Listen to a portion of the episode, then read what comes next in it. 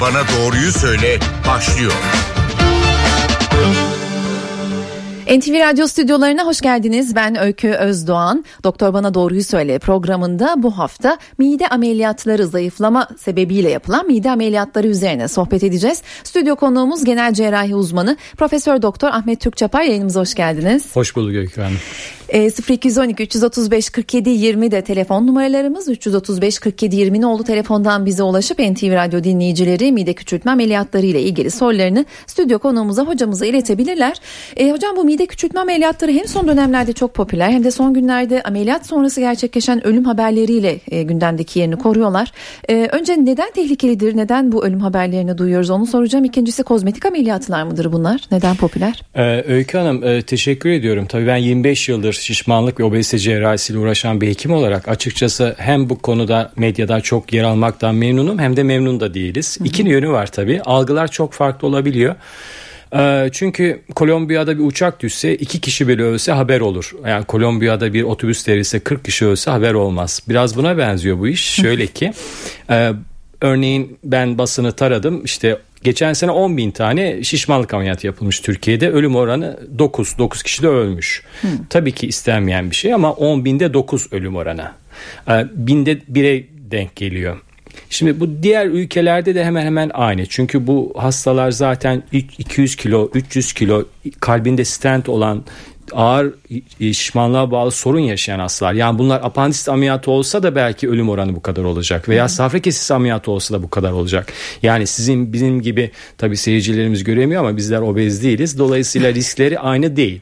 Yani her ameliyatta riskler vardır. Ama tabii ki bu ameliyatlar işte yanlış bilindiği için Türkiye'de hala kozmetik, hala görüntü ameliyatları olarak bilindiği için sanki keyfe keder yapılmış, dış görünüşü düzelsin diye yapılmış ameliyatlar olarak görülüyor. Halbuki bu obezite şişmanlık ameliyatlarının neredeyse 80 yıllık geçmişi var ve elimizde çok şanslıyız. Batı dünyasında obezite ile bu salgınla mücadele eden ülkelerden çok ciddi bilgi döküman kanıtlanmış tıbbın e, bilgilerine sahibiz. Dolayısıyla bu konu aslında doktorlar arasında da tartışmalı olması gerekmezken e, orada da bir sıkıntımız var. Hı hı. Çünkü bu şişmanlık cerrahisi konusuna Türkiye'de çok geç girildi.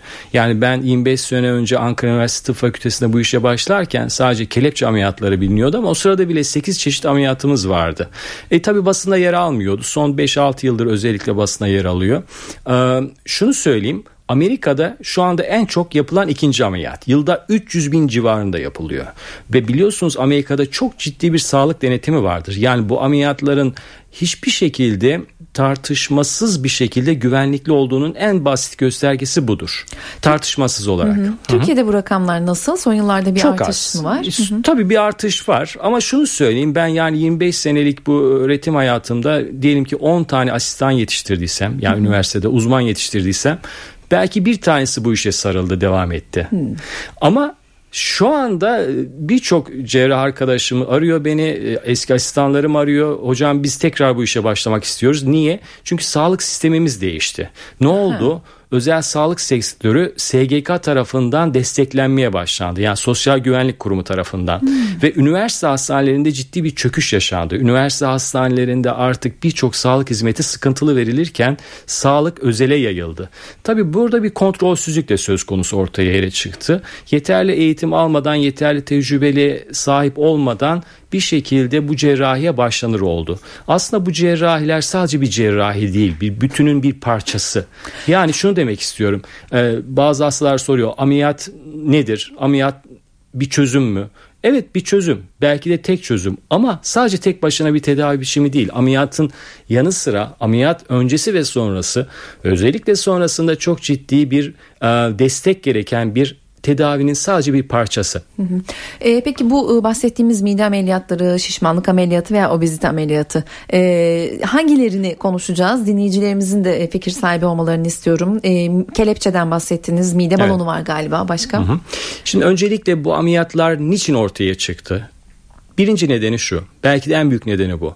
Ee, şişmanlık belli bir kilonun üzerine çıktığı zaman ki vücut kitle indeksi 35'in üzerine çıktıktan sonra biz buna morbid obezite diyoruz. Örnek vermek gerekirse 70 kilo olan bir insan 106 kilonun üzerine çıktıktan sonra boyu 1.70 olan bir insan 106 kilonun üzerine çıktıktan sonra vücut kitle indeksi 35'in üzerine çıktıktan sonra diyetlerle, sporla, yaşam alışkanlıklarının değişimiyle vesaireyle kilo verme olasılığı 100 kişide 3. Başarı oranı %3. Niçin? Çünkü metabolizma bu kiloyu hafızaya alıyor. Siz ne kadar kilo verseniz de tekrar alıyorsunuz. Yani hastalar bize hep şunu söyler. Hocam ben geçen sene 15 kilo verdim tekrar aldım. 16 kilo verdim ve zanneder ki bir tek o onun başına geldi. Hayır. Amerika'da yine batı ülkelerinde birçok çalışma şunu gösteriyor. Hiçbir diyetin birbirinden üstünlüğü yok. Hiçbir ilacı yok. Hiçbir şekilde sporla vesaireyle bunların çözülmesi de sonuca düşük bir olasılık. Dolayısıyla batı ülkelerinde iki diyet girişiminden sonra artık üçüncü bir diyet girişimi bile e, bir şekilde yüzde sıfır başarı oranıyla gösteriliyor. Dolayısıyla bu tür hastalarda cerrahi tedavi bir son çare olarak aslında ortaya çıkan bir durum, tablo. O yüzden de son 30 yıllık gelişiminde laparoskopinin de devreye girmesiyle yani karnı kesmeden yapılan ameliyatların da devreye girmesiyle bu ameliyatlarda büyük bir çığır açıldı. Tabi bu laparoskopik cerrahi ayrı bir uzmanlık alanını gerektirdi. Ayrı bir eğitim sürecini gerektirdi ve bunda da ulaşılan noktayla hastalar büyük bir oranda bir örnek vereyim size. Örneğin koroner bypass ameliyatı az sonra e, belki söyleyecektim ama şimdi söyleyeyim. E, koroner bypass bildiğiniz kalp ameliyatı bugün İstanbul'da 100 kişi ameliyatı olmuşsa 2'dir ölüm oranı. Yani ikisi ölmüştür. Ama siz ne NTV olarak bugün bu haberleri verirsiniz işte koroner bypass olan Ahmet Bey vefat etti falan diye bir haber vermezsiniz. Veyahut da gazetelerde böyle bir haber çıkmaz. Çünkü ilginç değildir. Okuyana da ilginç gelmez. Kalp ameliyatı olmuş çok tehlikeli vesaire. Veya kalça protezi bizim şişmanlık ameliyatlarından daha risklidir kalça protezi ameliyatları. Öyle mi? Örneğin beyin ameliyatları ölüm oranı beyin anevrizmalarından örnek vereyim %11'dir. Yani 100 kişiden 11 ölür. Onlar da pek haber olmaz. Yani e, bu seçicilik ve algıdaki kusurdan kaynaklanan bu ameliyatların tehlikeli olduğuna dair bir yansımadır bu. Yani çok gerekli değildi boş yere öldü gibisinden. Anlatabiliyor hmm, muyum? Evet. Ha, peki koroner bypass'tan her gün iki tane kişinin öldüğü haberi çıkarsa o zaman şöyle bir algı oluşur. Çok tehlikeli olmayalım o zaman vesaire. Üstelik koroner bypass ameliyatlarının bazı damarlar dışında yaşam süresini uzattığı da gösterilmemiş. Halbuki şişmanlık ameliyatları esas olarak insanın yaşam ömrünü 10 yıl 11 yıl uzatıyor. Çok önemli. Dünyadaki hiçbir sağlık e, e, sorununda ulaştığınız çözüm sizin yaşam sürenizi uzatmaz. Bu ameliyatlar yaşam süresini uzatıyor ve her şeyden önce yaşam kalitenizi düzeltiyor. Yine bir örnek vermek gerekirse şişmanlık tek başına kilo olarak görülmemeli.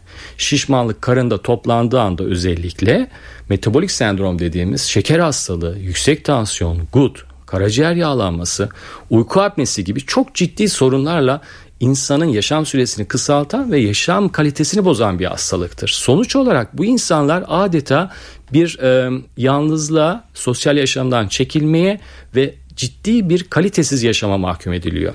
Dediğim gibi diyetlerin de başarı oranı %3'lerde olunca bir taraftan da tabii bütün ülkeler için geçerli. Bunları sömüren ciddi bir pazar da var. İşte Meksika biberinden tutun internete girerseniz görürsünüz. Hı hı. Yani taşla tedavi gibi orta çağ şarlatanlığına kadar uzanan maalesef çok ağır konuşmak zorundayım bir bilim adamı olarak üzücü bir tablodur bu. Yani bizim ülkemiz içinde çok ciddi bir sağlık sorundur bu konunun denetlenmemesi. Bunlara muhakkak bir çözüm bulunması lazım. Ee, özellikle internetteki kontrolsüz ilaç satışları, değişik tedaviler, yağ aldırma önerileri vesaire. Hı hı. Bunlar son derece bilim dışı gayri ahlaki konulardır aslına bakarsınız şişmanlık tedavisi. Peki e, şişman olan e, biri nereye başvuracağını biliyor mu? Bilmez. Nereye başvuruyorlar? Aa, çok iyi araştırması lazım. Hı hı. İşte sağlık sistemimizin diğer sorunlarından birisi de bu maalesef. Aa, çok iyi işte doktor çevrelerine, internete çok güven olmaz ama iyice araştırması lazım. Belki de bir safra kesesi ameliyatı olmanız veya tedavisi olmanız için bu kadar araştırmaya gerek yok ama şişmanlık cerrahisinde gerçekten o merkez tecrübesi nedir? Ayda 10-20 vaka yapıyor mu? Bir 200 vakayı geçmiş mi? Donanımı nedir? Altyapısı nedir? Psikolog ve diyetisyenleri var mı? Çünkü bu ameliyat değildir sadece. Tekrar ediyorum. Biraz sonra ameliyatın tiplerini anlatacağız Evet. neler olduğunu. Ee, Diyetisyen ve psikologların çok ciddi bu konuda ameliyat sonrası takibinin ve desteğinin gerektiği bir konudur. Hastanın biz beynini değiştiremiyoruz. Birçok şeyini değiştiriyoruz ama beynini değiştiremiyoruz. O yüzden bir beyin değişikliği yapmak, e, yeme içme bozukluğunu düzeltmek, neyi içeceğini ne yiyeceğini bilmesini öğretmek bir süreç. Bu süreci de veren programlar var. E, her şişman mide ameliyatı olabiliyor mu diye soracağım hocam. Hayır. Bizim için kriterler vücut kitle indeksinin 40'ın üzerinde olması. Vücut kitle indeksi nasıl hesaplıyoruz? Boyun karesini e, yani diyelim ki boyunuz 1.70 1.7'yi 1.7 ile çarpıyorsunuz çıkan rakamı kilonuza bölüyorsunuz. Eğer bu rakam 40'ın üzerindeyse siz morbid obezsiniz. Eğer 2 ya da 3 diyet yaptınız ve başarısız olduysanız eğer ki yaşınız 13 ve 70 yaş aralığındaysa özel durumlarda bizim az sonra söyleyeceğimiz mide küçültme ameliyatları veya gastrik bypasslar dediğimiz bağırsağı kısaltan veya atlatan ameliyatlar. Yani mide yine küçültülüyor ama ayrıca bağırsak atlatılıyor. Koroner bypass gibi. Yani mideden çıkan gıdalar hemen bağırsağa karışmıyor. Bir buçuk metre ilerisinden bağırsağa karışıyor. Emilim azalıyor gibi ameliyatlara adaysınız demektir. Ayrıca vücut kitle indeksiniz 35 ise beraberinde yüksek tansiyon, şeker, uyku apnesi, karaciğer yağlanması, gut veya eklem problemleriniz gibi sorunlar varsa bunlardan ikisinin olması durumunda da yine e, ameliyata adaysınız. Tabii ki biz endokrinoloji uzmanlarıyla, göğüs hastalıkları uzmanlarıyla, kardiyoloji uzmanlarıyla beraber çalışıyoruz. Hormonal bir bozukluğunuzun olmaması gerekiyor. Endokrinoloji uzmanlarının bunu çok iyi değerlendirilmesi lazım. Endokrinolojik bir bozukluk ki biz bunlara endokrinolojik bozukluklar aslında şişmanlıkta çok az rol oynar ki Cushing dediğimiz örneğin böbrek üstü bezlerinin fazla çalışması gibi.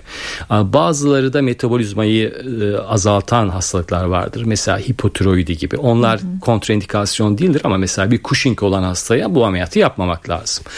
Ayrıca dediğim gibi multidisipliner bir çalışmayla hastanın çok iyi değerlendirilmesi lazım. Bu değerlendirilme sürecinden psikolog ve diyetisyen süzgecinden geçtikten sonra yeme içme bozukluğuna göre ameliyat tipinin belirlenmesi lazım.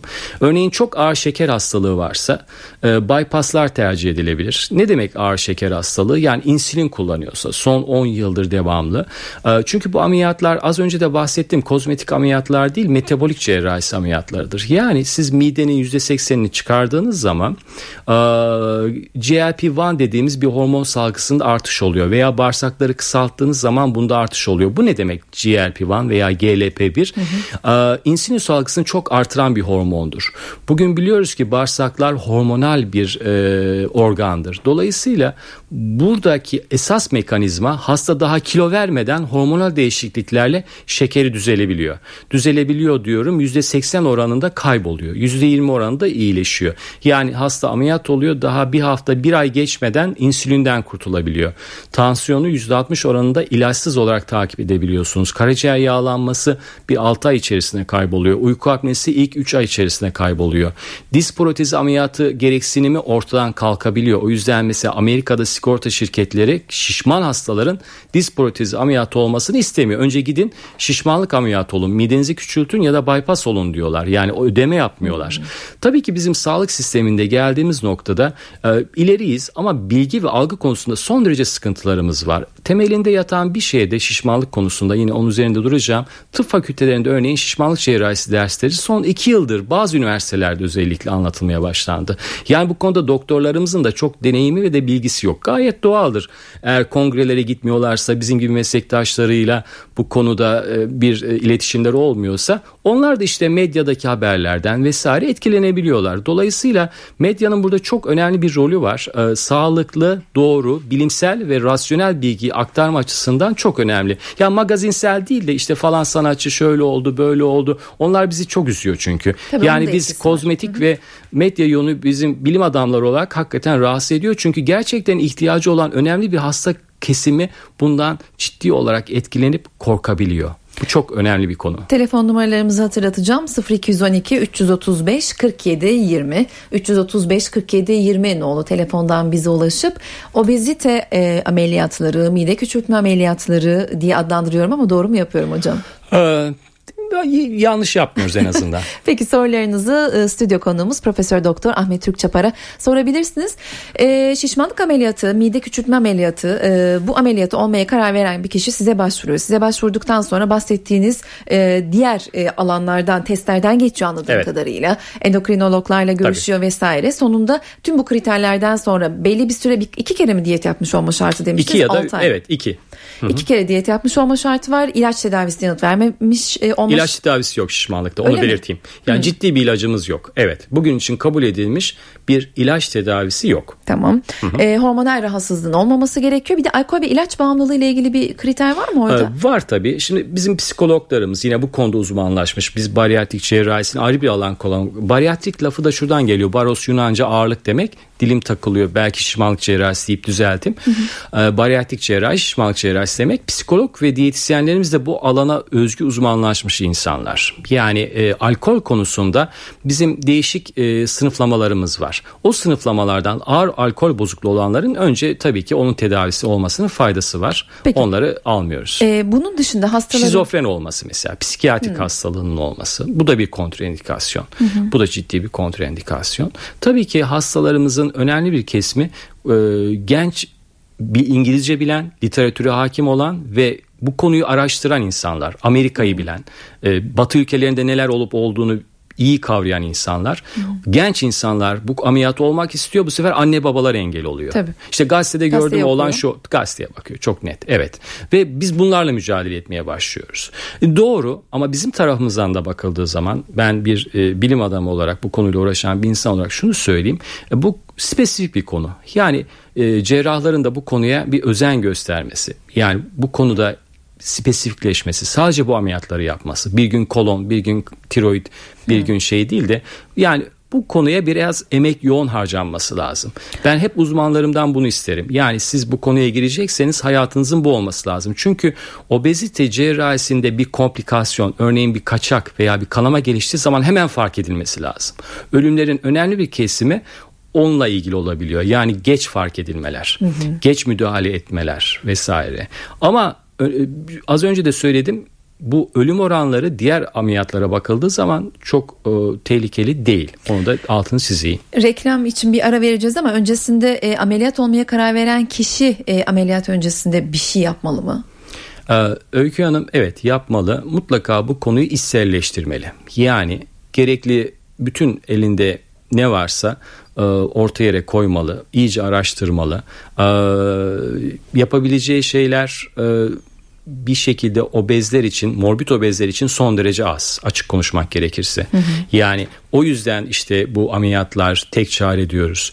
Ama bir şekilde bu ameliyatın artılarını ve eksilerini de içselleştirmesi lazım. Çok iyi araştırması lazım. Ameliyat olacağı merkezden tutun tedavi olacağı merkezi çok iyi araştırması lazım.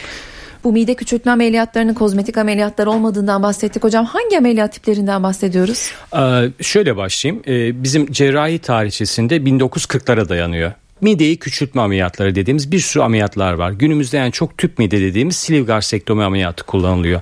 Kelepçe ameliyatını çok halkımız duymuş ama hemen söyleyeyim yine bir kullandığımız 8-10 çeşit ameliyat arasından sadece bir tanesi ama şu noktada 5-6 yıldır hiç kullanmıyoruz kelepçe ameliyatlarını. Çünkü hormonal değişiklik yapmıyor.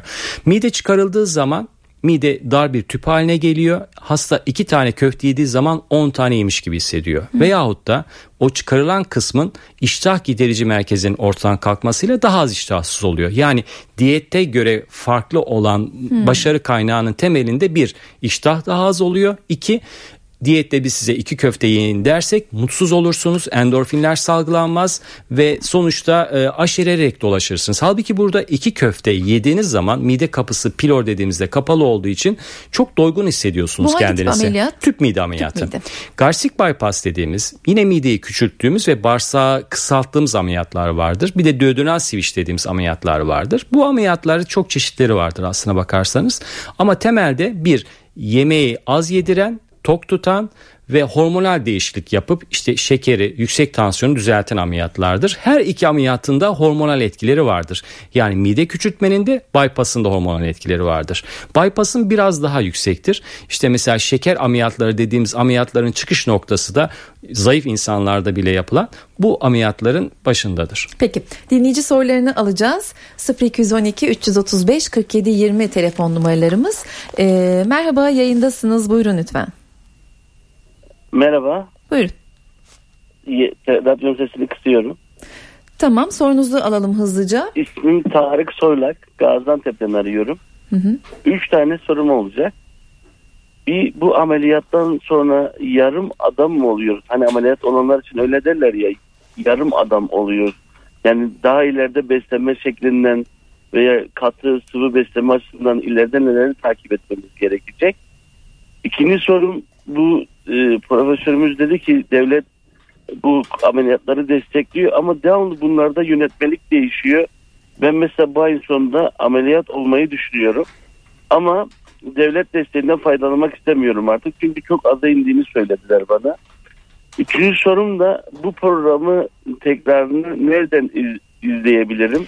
NTV Radyo'nun web sitesinde podcast'ten dinleyebilirsiniz. ntvradio.com.tr Buyurun hocam. Çünkü bu ameliyatla ilgili e, ileride e, birilerine izah etmek birilerine faydalanmak bu programımız kadar etkilenmez, etkili olmuyor yani sizin söylemeniz. Peki hocamızı Ama dinleyelim. Süremiz çok kısıtlı. Çok dinleyici var çünkü. Buyurun Tarık lütfen. Bey çok teşekkür ediyorum. Mükemmel sorular. Önce ameliyat sonrası yarım adam mı oluyorsunuz? değil. Aslında şişman insan yarım değil belki de çeyrek adamdır. Şişmanlıktan kurtulduğunuz için e, birçok komplikasyondan artık kurtulmuş oluyor ve yaşam süreniz uzuyor. Ama hemen sorayım, e, söyleyeyim. E, ameliyat sonrası beslenmeniz ne olacak? İlk bir ay sulu gıda ve protein çözeltileri veriyoruz biz özel özellikle ekip olarak takip ettiğimiz bu hastalarda bizim diyetisyenimiz bazı protein solüsyonlarıyla destekliyor. Yani bir ay sulu gıda. Bir ayın sonrasında bunu bir Ramazan süreci olarak gibi düşünebilirsiniz. Bir ayın sonrasında lapa kıvamına geçiyorsunuz. Üçüncü ayda ise tüp mide için konuşuyorum katı gıdalara geçiyorsunuz ve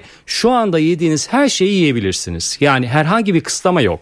Ha diyeceksiniz ki hocam benim bütün hayatım yemek yemek. Ben 3 kap yemek yerim oradan çıkar ciğer kebabı yerim. Hani Antep'te olduğunuz için söylüyorum. Bunları yiyemeyecek miyim? Yiyeceksiniz ama ciğer kebabından örneğin 2 şiş yiyorsanız yarım şiş yediğiniz zaman 4 şiş gibi olacaksınız. Genelde hastalar 6. ayda bize kontrole geldiğinde şöyle derler. Hocam hiç boşuna anlatmayın bu ameliyatı olunca biz anlıyoruz. Şöyle ki bu ameliyatın hormonal etkileri yani iştah azaltıcı etkisi ve bu az doymakla az yemekle çok doygunluk hissini anlatmak biraz zor. Dolayısıyla sizin şu anki bilinciniz, şu anki tat ve iştah duygularınız, yeme e, hacminizle ameliyat sonrası durumu düşünmeniz biraz sizi hakikaten sıkıntıya sokabilir ama o pozisyona gelince bunları çoğu hastamız yaşamıyor. Çok az hastamızda işte acaba şunu yiyemeyeceğim vesaire endişeleri olsa da çok ciddi bir sorun oluşturmuyor. Bütün total olarak hastaları gördüğümüzde yönetmelikler tabii ki bu ameliyatlarda değişik malzemeler kullanıyor. Stapler dediğimiz aletler de kullanamıyor. Devlet elinden geldiğince bunu desteklemeye çalışıyor ama laparoskopik ameliyatların maalesef maliyetleri çok yüksek. Dolayısıyla bu konuda fazla benim söz hakkım olmadığı için şunu söyleyebilirim. Ee, gerçekten devletin bunun altından kalkması biraz zor olacak ileriki yıllarda. Çünkü bu ameliyatlar o kadar artacak ki eminim ki bir 10 yıla kadar yılda 100, 150 bin rakamlarına ulaşacağız. Dolayısıyla bu konuda benim pek söz hakkım olmadığı için burada kesmek Peki, zorundayım. Teşekkür edelim yayınımıza katıldığınız için. Diğer dinleyicimizi alalım. Buyurun yayındasınız. Alo, merhaba iyi yayınlar efendim. Teşekkürler. Ee, hocama bir sorum olacaktı da ben e, 33 yaşındayım. E, 1.77 1.78 boyum var. E, göbek kısmında sadece benim yani ondan rahatsızım. Kilonuz kaç efendim?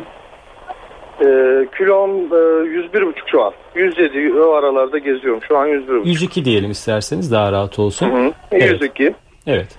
Ee, şimdi tabii e, sizin e, şeyiniz e, bu boyunuza göre kilonuz e, bizim sınırlarda değil. Yani siz ameliyat olmanız gerekmez.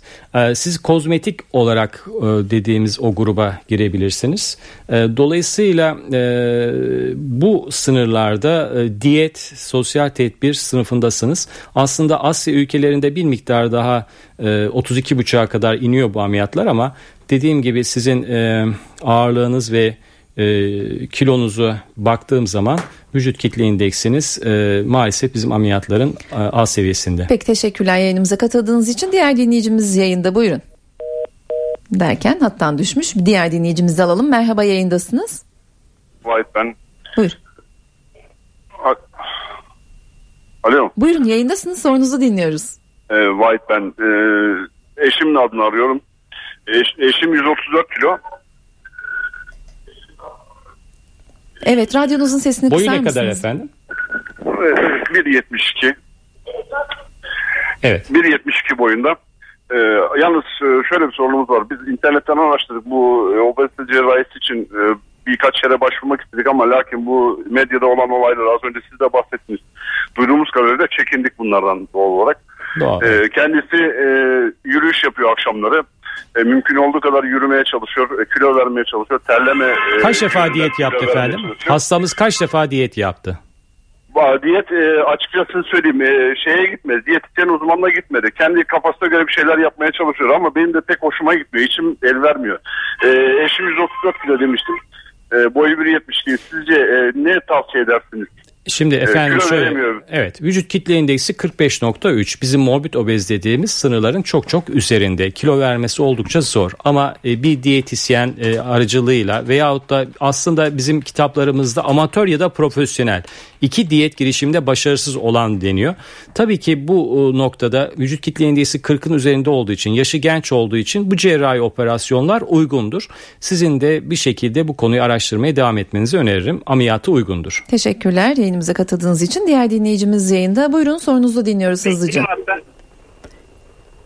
Yayındasınız. Radyonuzun sesini kısar mısınız lütfen? Sorunuzu alalım. Süremizin sonuna geliyoruz. Merhabalar Abdullah Çınar ben. Evet buyurun. Ee, ben 1.65 boyundayım. 52 yaşındayım. Ee, 96 kiloyum. Hocama bunu sormak istiyorum. Benim de bir mide ameliyatı olma durumum var mıdır diye. Kaç kiloydunuz? Ee, 96 kiloyum hocam. Anladım. Hı hı. Evet siz de sınırdasınız. Ee, eğer şeker hastalığınız, yüksek tansiyonunuz, karaciğer yağlanmanız, gut veya diz problemleriniz varsa vücut kitle indeksiniz 35'in üzerinde olduğu için bunlardan iki tanesi varsa ameliyata uygun bir aday olarak gözüküyorsunuz. İki defa diyet girişiminizin de bulunması gerektiğini hatırlatırım. Teşekkürler. Diğer dinleyicimiz yayında. Buyurun sorunuzu dinliyoruz. Merhabalar, iyi yayınlar diliyorum. Hocama şöyle bir sorum olacaktı efendim. Ee, yaklaşık 13 ay önce tüp mide ameliyatı oldum. 47 vücut kitle indeksinden yaklaşık 26-27'lere indim. Yalnız uzun vadede bu ameliyatın sonuçlarıyla ilgili hiçbir doneye ulaşamıyoruz. Yani 10 yıllara ulaşan bir sonuç yok elimizde. Tekrar kilo alımlarının çok hızlı olduğunu ve bunun da çok fazla duyurulmadığını biliyorum. Amerika'da ikinci, üçüncü defa bu ameliyatları geçiren insanların olduğunu biliyorum. Uzun vadede ne yapmamız lazım? Eskisinden di- daha çok çaba sarf ediyorum. Birkaç sorum olacak efendim. Diyetinize kaç ay aralıklarla uğruyorsunuz? Ekibinize kaç defa uğradınız ameliyat sonrası? Her 3 ayda bir normal kontrollerim, her ay diyetisyenimde kontrolüm var ve Çok güzel. eskisinden daha fazla spor yapıp daha fazla diyet yapıyorum. Anlıyorum. Korkmanız çok iyi. Siz bilinçli bir insansınız. Beyin değişikliğinizi de yaptığınız gözüküyor. İyi bir ekip tarafından da takip edildiğinizi kabul edersek bu ameliyatların ekip tarafından kabu- e, takip edilmeyen, bilinç değişikliği yapılmayan 5 kişiden birinde tekrar geri kilo alımı oranı vardır. Yani %20'dir. Ama bu ameliyatlar standart değildir. Cerrahi tekniği olarak büyük bırakılan, daha geniş bırakılanlarda kilo olma oranı daha fazladır. Standart ameliyatlar olmadığı için de bilimsel bilgiler bu ameliyatlardan sonra 5 kişiden birinde geri kilo alımı olduğunu gösterir. İyi haber bu ameliyatlardan sonra tekrar bir ameliyat olma şansınızın daha olması nedeniyle bypasslara göre tüp mide ameliyatı son yıllarda daha çok tercih edilmektedir. Bypasslarda da hemen hemen bu kadar ki geri kilo alımı vardır. Yani 5 kişiden birinde ama sizin gibi iyi takip edilen diyetisyen ve psikolog kontrolünde gerekli proteinleri ve vitaminleri alan insanlar ve sizin gibi bilinçli insanlarda geri kilo alımı uzun dönemde çok daha az olur. Bu ameliyatların yaklaşık 8,5-9 yıllık geri bildirimlerindeki rakam değişik serilerde farklılık göstermekle birlikte az önceki sonuçları vermektedir. Çok Teşekkürler. teşekkür ederim. Diğer dinleyicimizi aldık yayına. Buyurun. Merhaba yayındasınız. Alo. Yayındasınız buyurun sorunuzu dinliyoruz.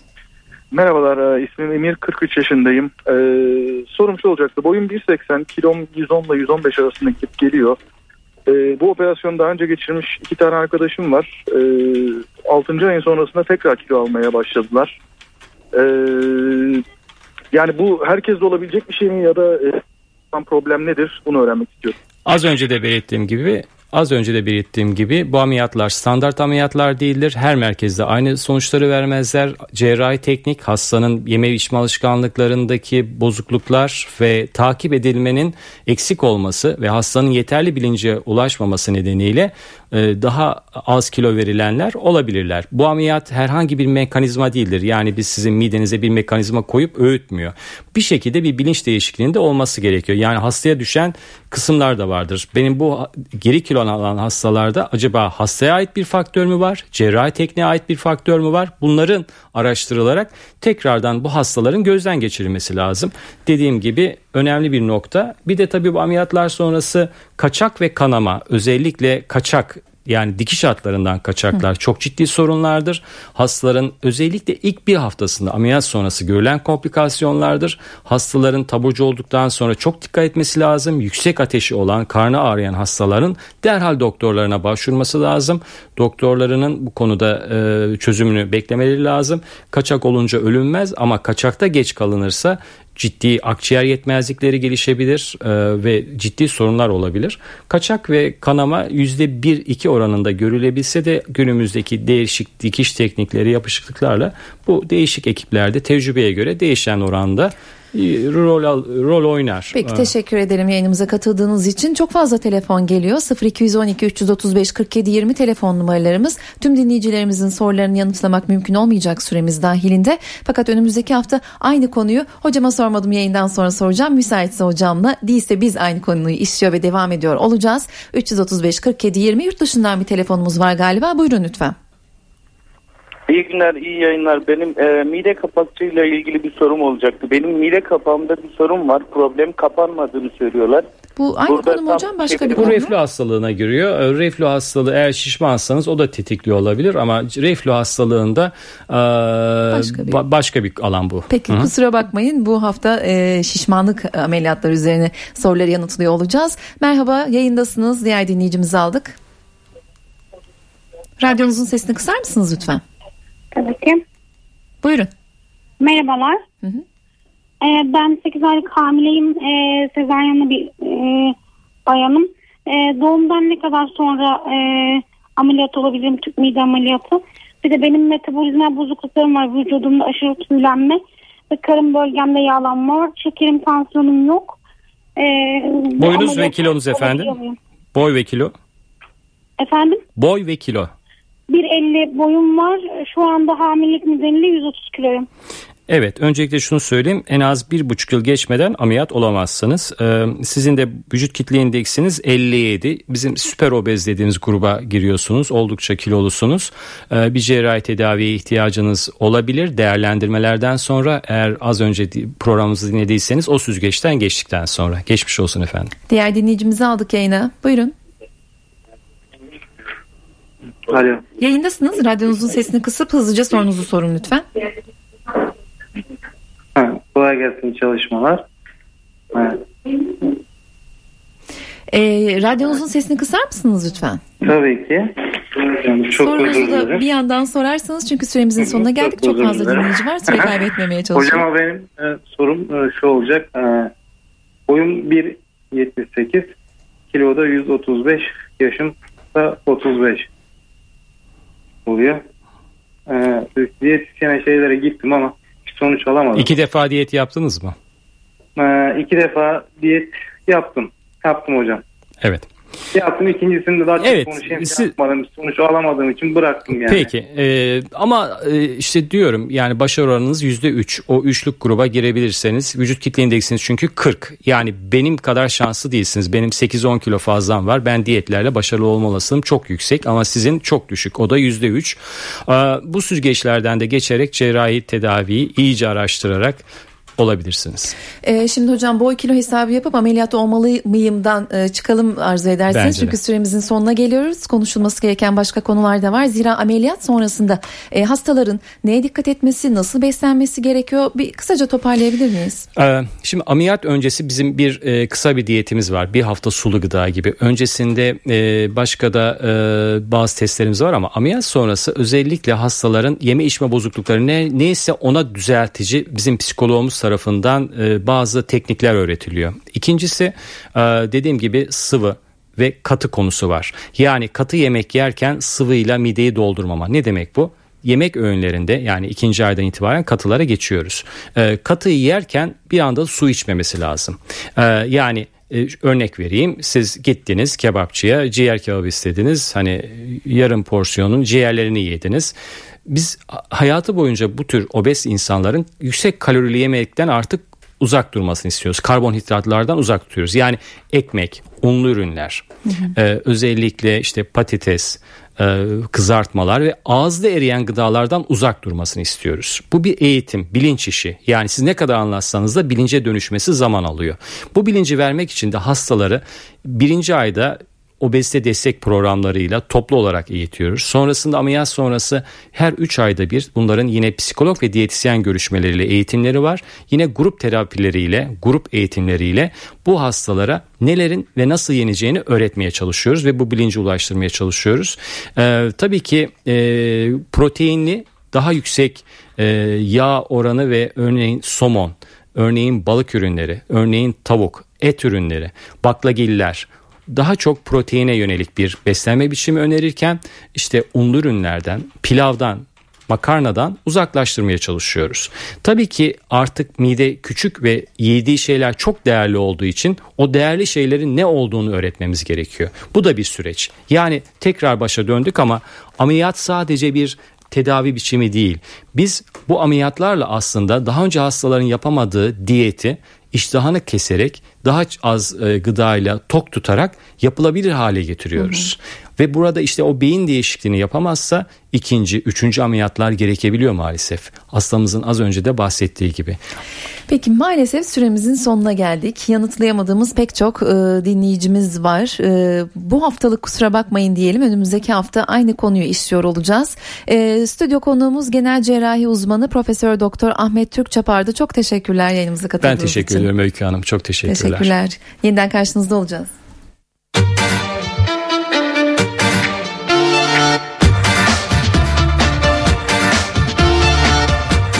Bana doğruyu söyle.